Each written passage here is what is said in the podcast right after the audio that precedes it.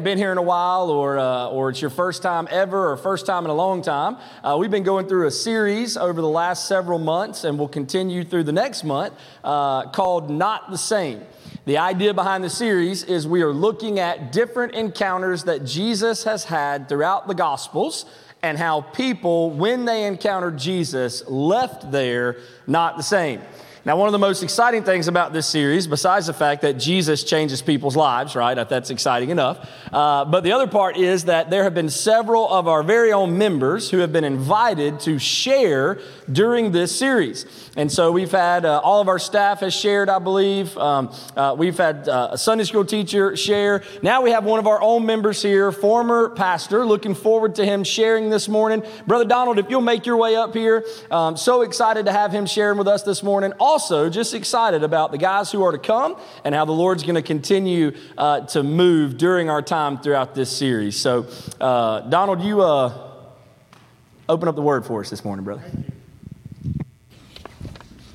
Wow, the screen changed in the introduction. I feel like a rock star. Signatures are $5 a piece. I, I invite your attention to the Gospel of John. John chapter 4, that's right after John chapter 3, and that one verse there we all remember well. I'm going to read several verses for us. It covers that pericope covers a, a, a, significant event in the life of our Lord Jesus Christ, one that uh, we probably could stand if your name was called out of drawn out of a hat you could stand and relate to us the story of, of how that happened and get most of the details in it uh, maybe we'll look at it a little bit differently today but um, the, the uh, the woman at the well, the Samaritan woman at the well. John 4 1.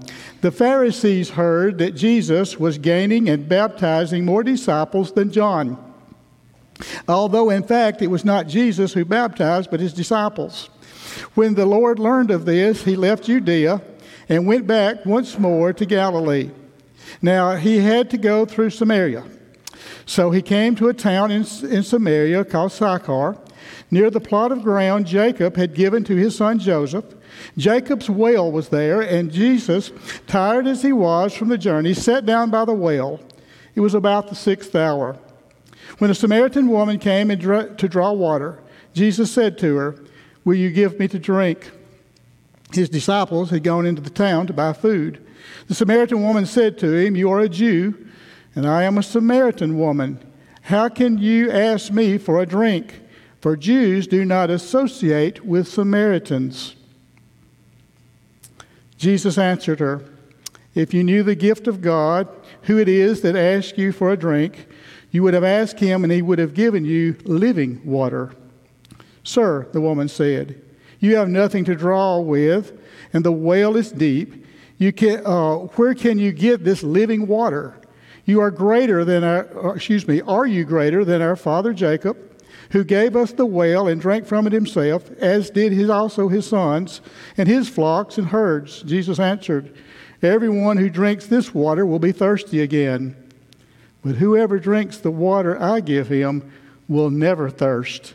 Indeed, the water I give him will become in him a spring of water uh, welling up to eternal life. The woman said to him, Sir, give me this water so that I won't be thirsty and have to keep run, coming here to draw water. He told her, Go, call your husband and come back.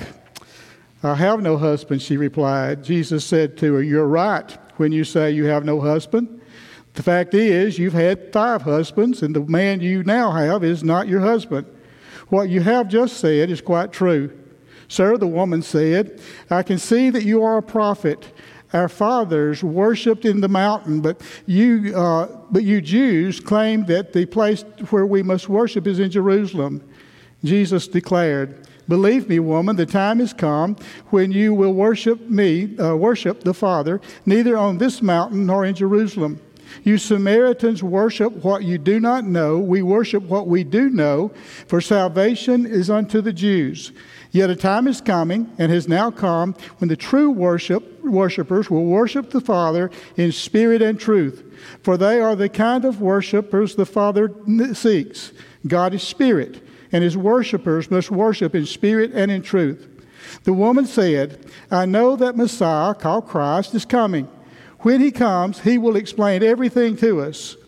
Then Jesus declared, I who speak to you am he. Just then his disciples returned and were surprised to find him talking with a woman. No one asked, What do you want or why are you talking with her? Then, leaving her water jar, the uh, woman went back to the town and said to the people, Come, see a man, man who told me everything I ever did. Could this be the Christ? They came out of the town and made their way toward him. Meanwhile, his disciples urged him, Rabbi, eat something. But he said to them, I have food to eat that you know nothing about.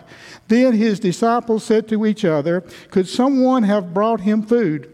My food, said Jesus, is to do the will of him who sent me and to finish his work. Do you not say, Four months uh, more and then the harvest? I tell you, open your eyes and look at the fields. They are white. Uh, already for harvest. Even now, the reaper draws his wages. Even now, he harvests the crop for eternal life so that the sower and the reaper may be glad together. Thus he is saying, One sows, another reaps, is true. I sent you to reap what you have not worked. Others have done the hard work, but you have uh, reaped the, uh, the benefits of their labors. May God add his blessings to the reading of his sacred word. Church, you are aware that of the verses we have read, if we mine from this deep, uh, uh, dug from this deep mine, we could be here the rest of the day, maybe even rest of the week. Uh, nothing that Jesus said is ever insignificant.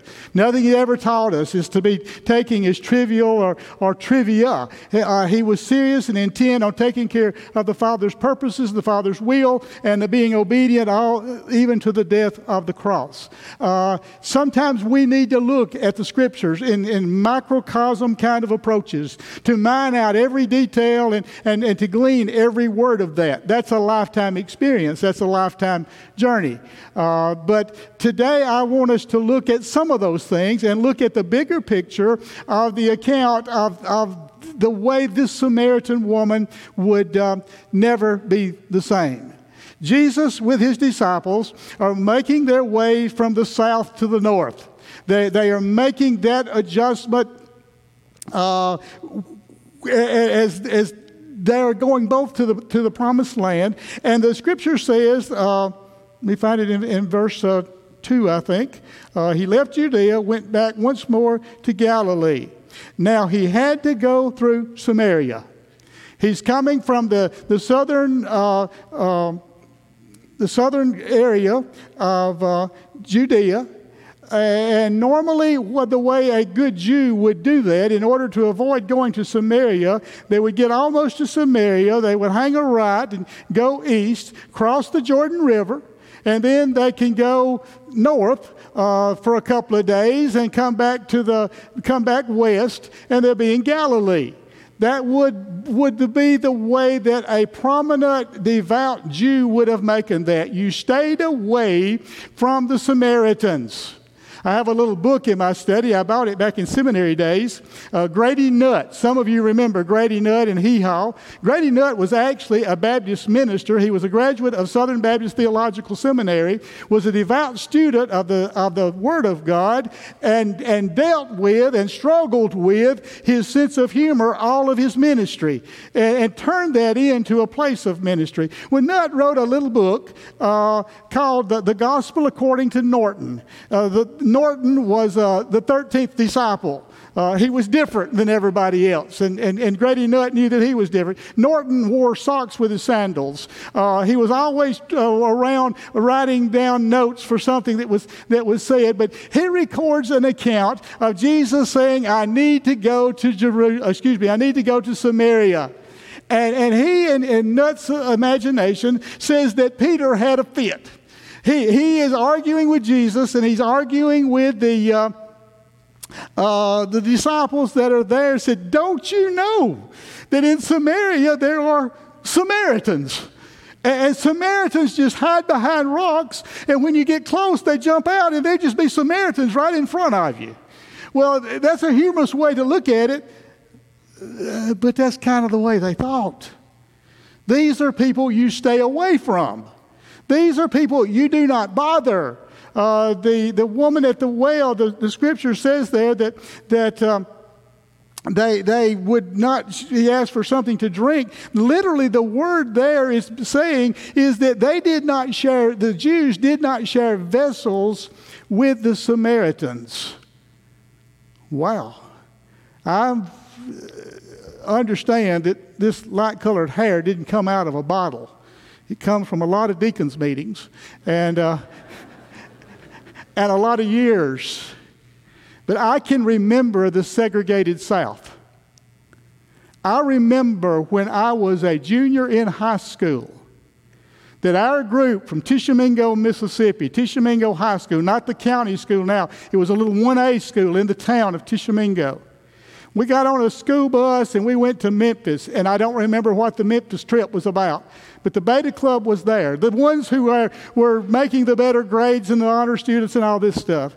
And I remember us going somewhere to eat in the city of Memphis that was uh, a lot better than anything you could eat in Tishomingo.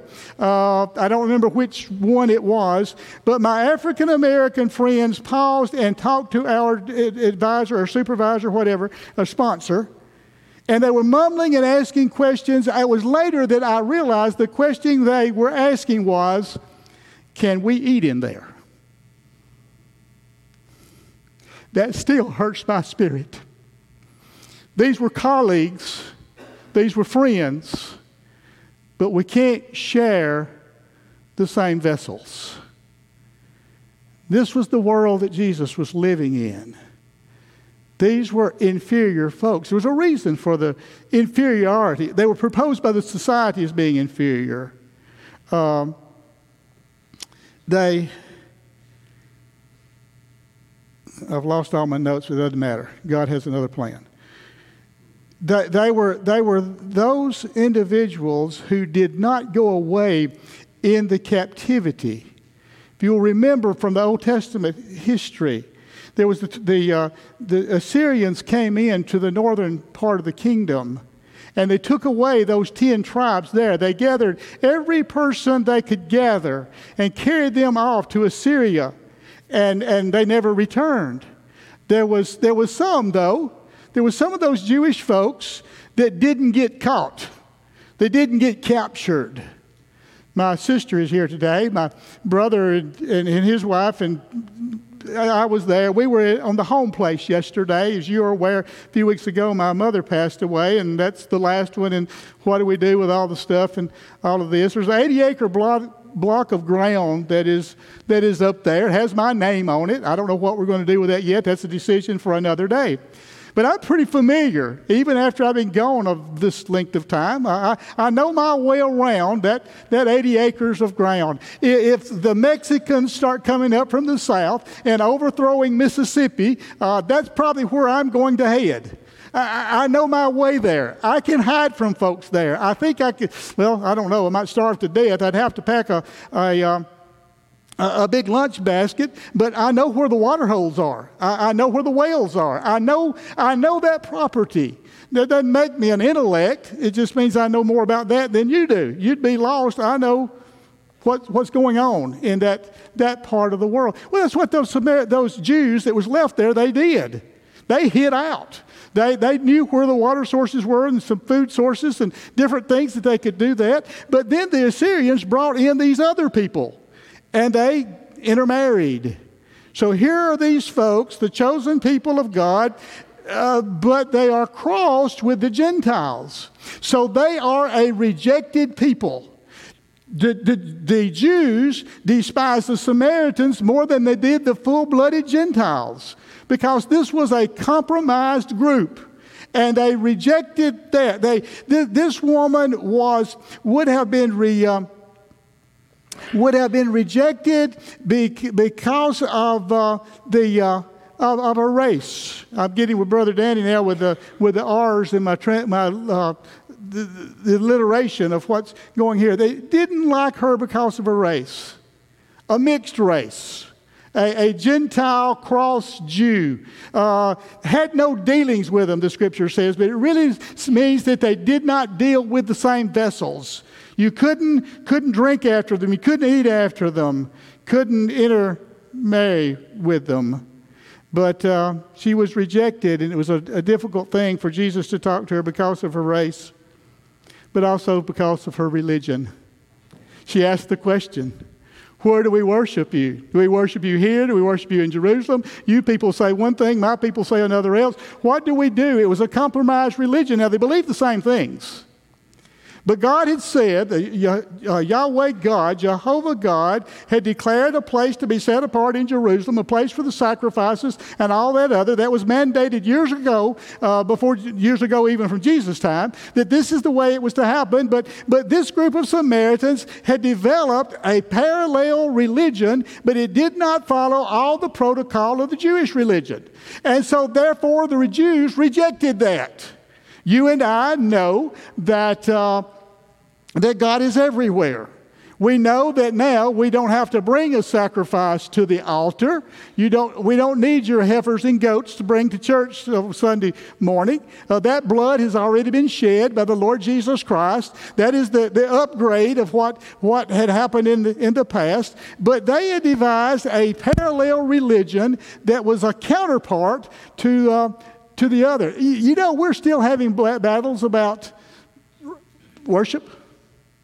I, God, in these sunset days and the, the, uh, the fall years of my life, uh, I have the opportunity to fill in to preach with folks uh, at different places. Last Sunday, I was not here. I went back to the church where my, the fellow that baptized me, he's still my pastor. I, I, I preached for him last Sunday. He and his wife and family were all there kids and grandkids, and I guess that's as far as generations as they are at this point, went home to lunch with him. Uh, there was a, it was a much smaller room than this one. Uh, the music was much different.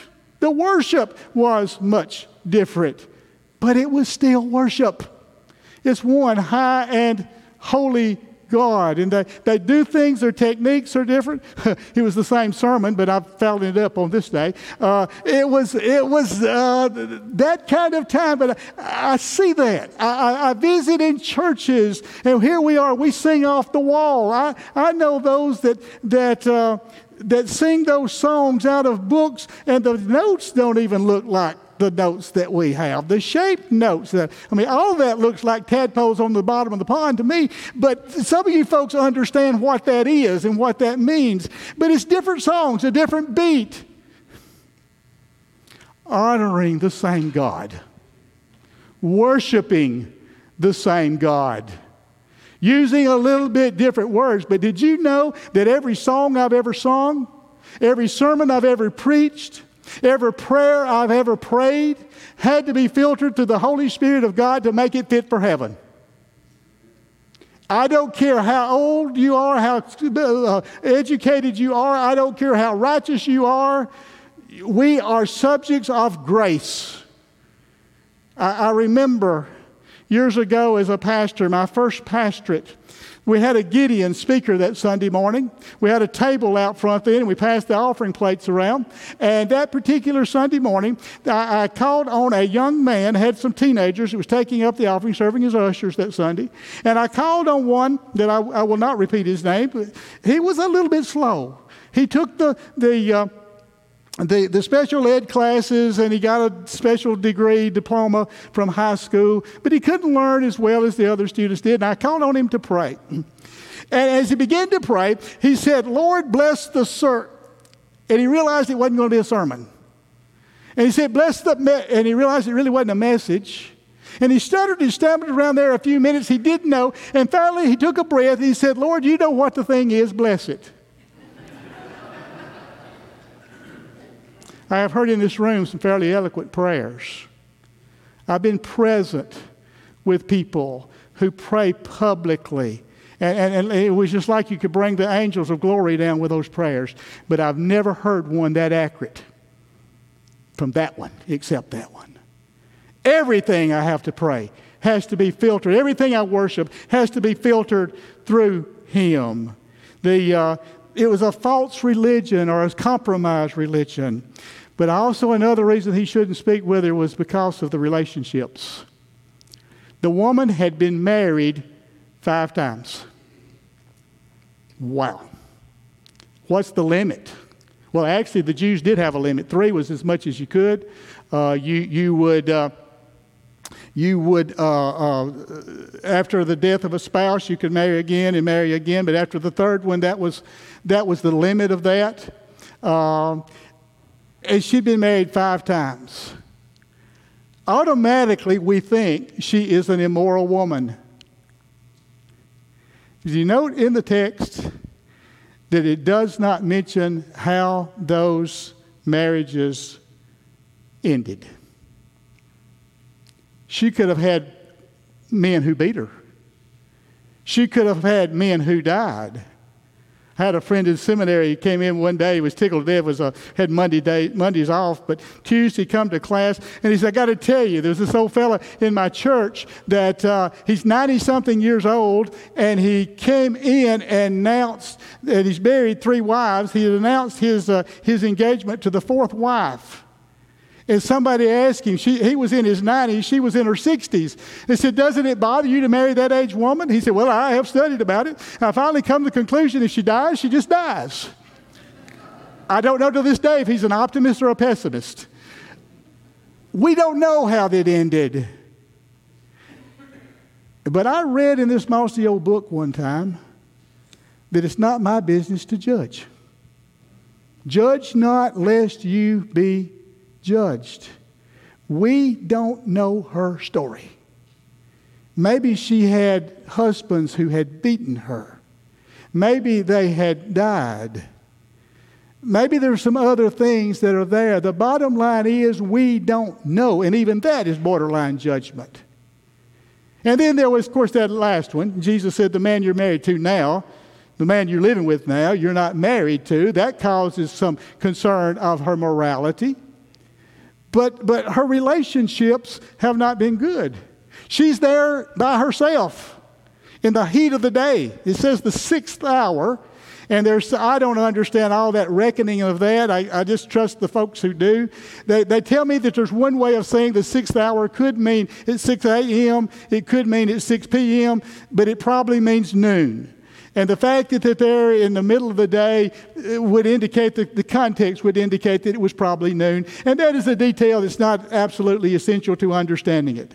I am told, and I'm not sure how that research has been done, but that going to get the water was a social event. The ladies would make their, their ways together. They'd leave from the village and come to Jacob's well, and they would get the, the water from the, from the well, and then they would take it back. They would have that time of opportunity, the time of, of visiting, the time of fellowship that went along. But this lady didn't fit in. Her peers had forced her, either by words or by actions, to come at another time. She comes in the heat of the day. And uh, Jesus, because of her relationships, probably shouldn't have, have touched her uh, shouldn't have spoken to her, shouldn't have interacted with her. But hear me, I'm a sociology instructor. And I want to tell you, Jesus doesn't care a thing about our society. He cares about our souls.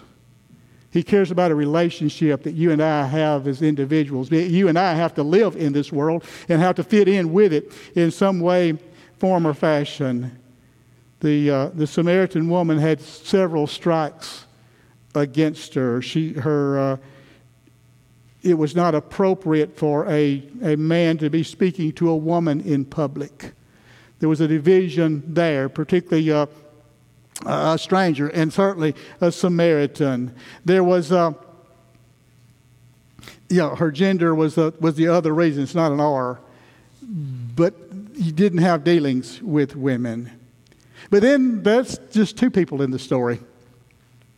The, uh, there were some people who responded to that. There were disciples. The disciples came back and they were surprised. Verse 27.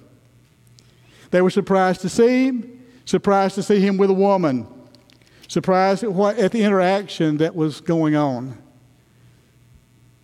Do you realize that the Lord Jesus Christ does not need the approval of First Baptist Church Saltillo to do what he does?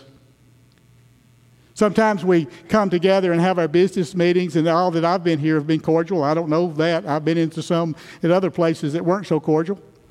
We, we, uh, we, we conduct the business of the church, but sometimes we get to thinking what committee is going to report and who's going to talk on this and who's going to talk on that. No, the business meetings when we come to get our hearts and lives right with God to see what His plan is.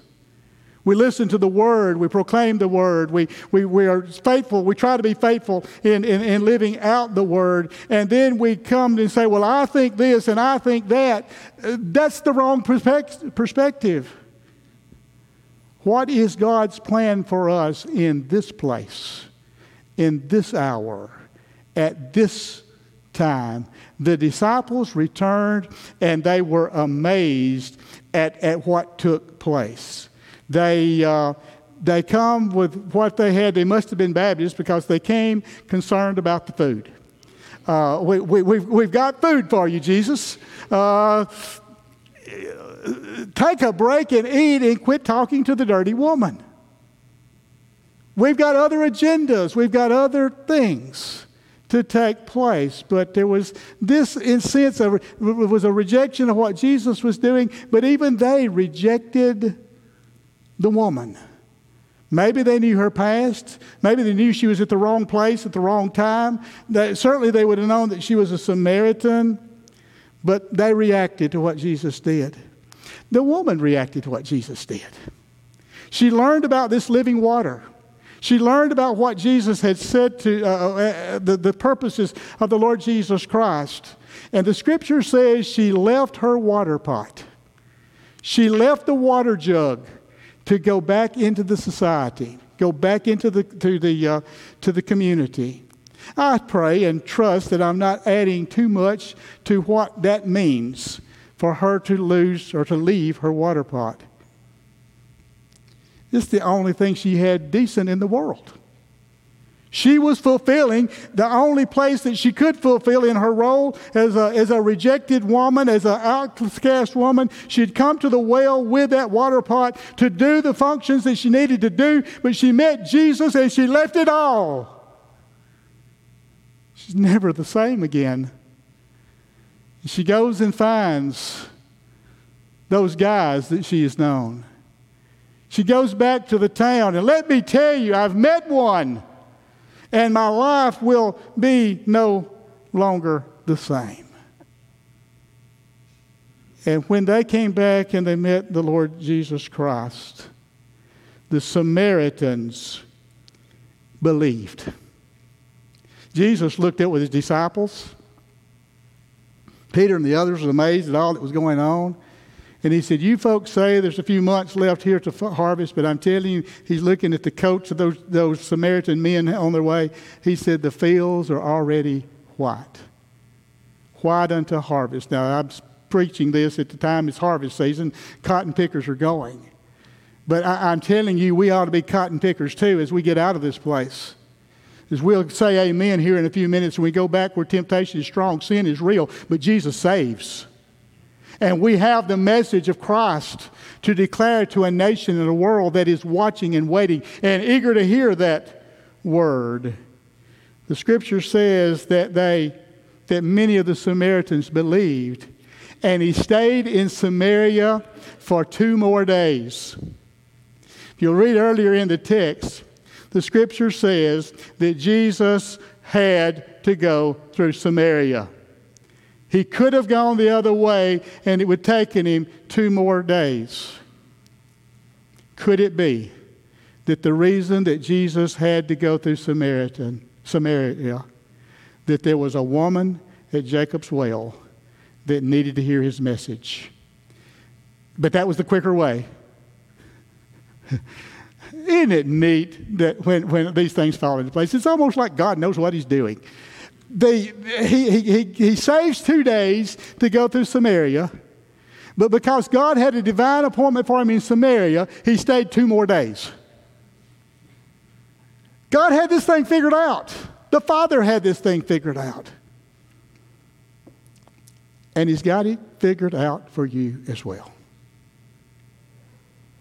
I don't know why you're here today.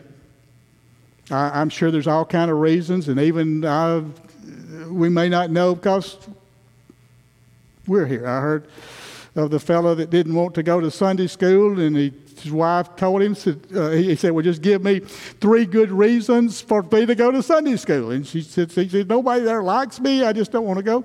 She said, Well, you're 35 years old and you need to have some good habits. Thirdly, you need to, to uh, have a, be a good example for your children. And fourthly, you're the pastor and you need to be there.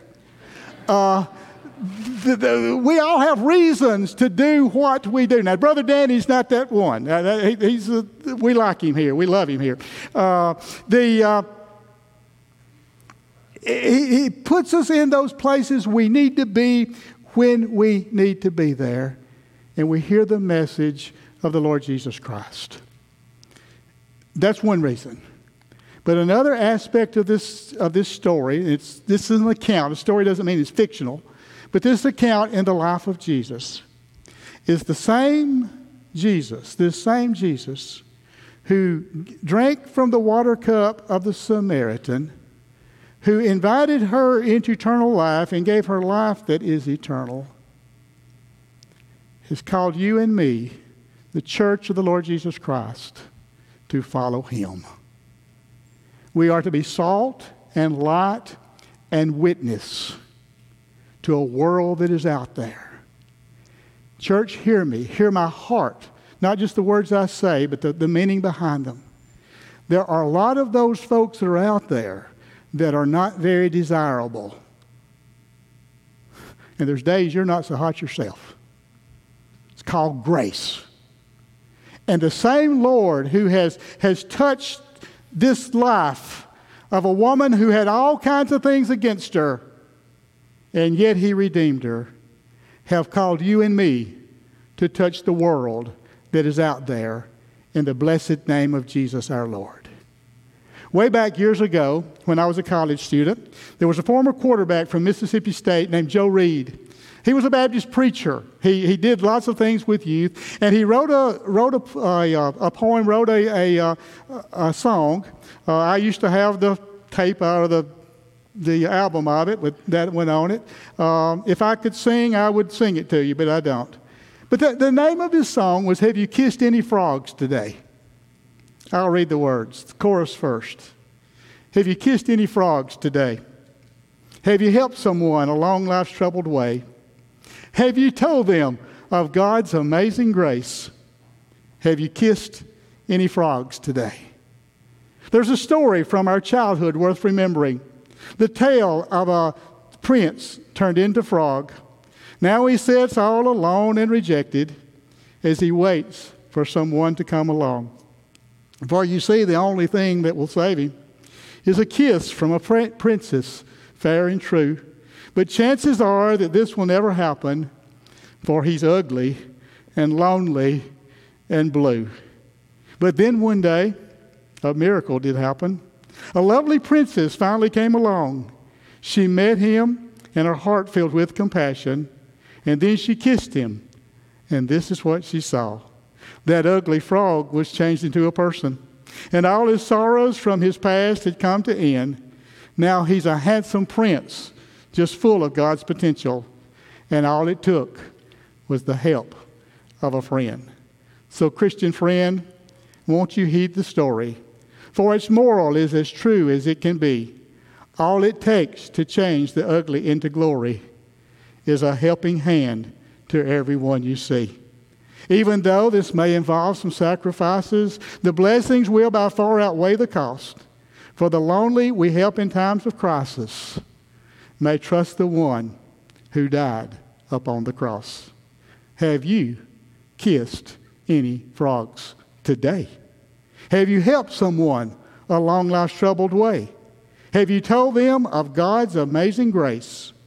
Have you kissed any frogs today? Father, I thank you for your goodness and your grace. I thank you for Jesus.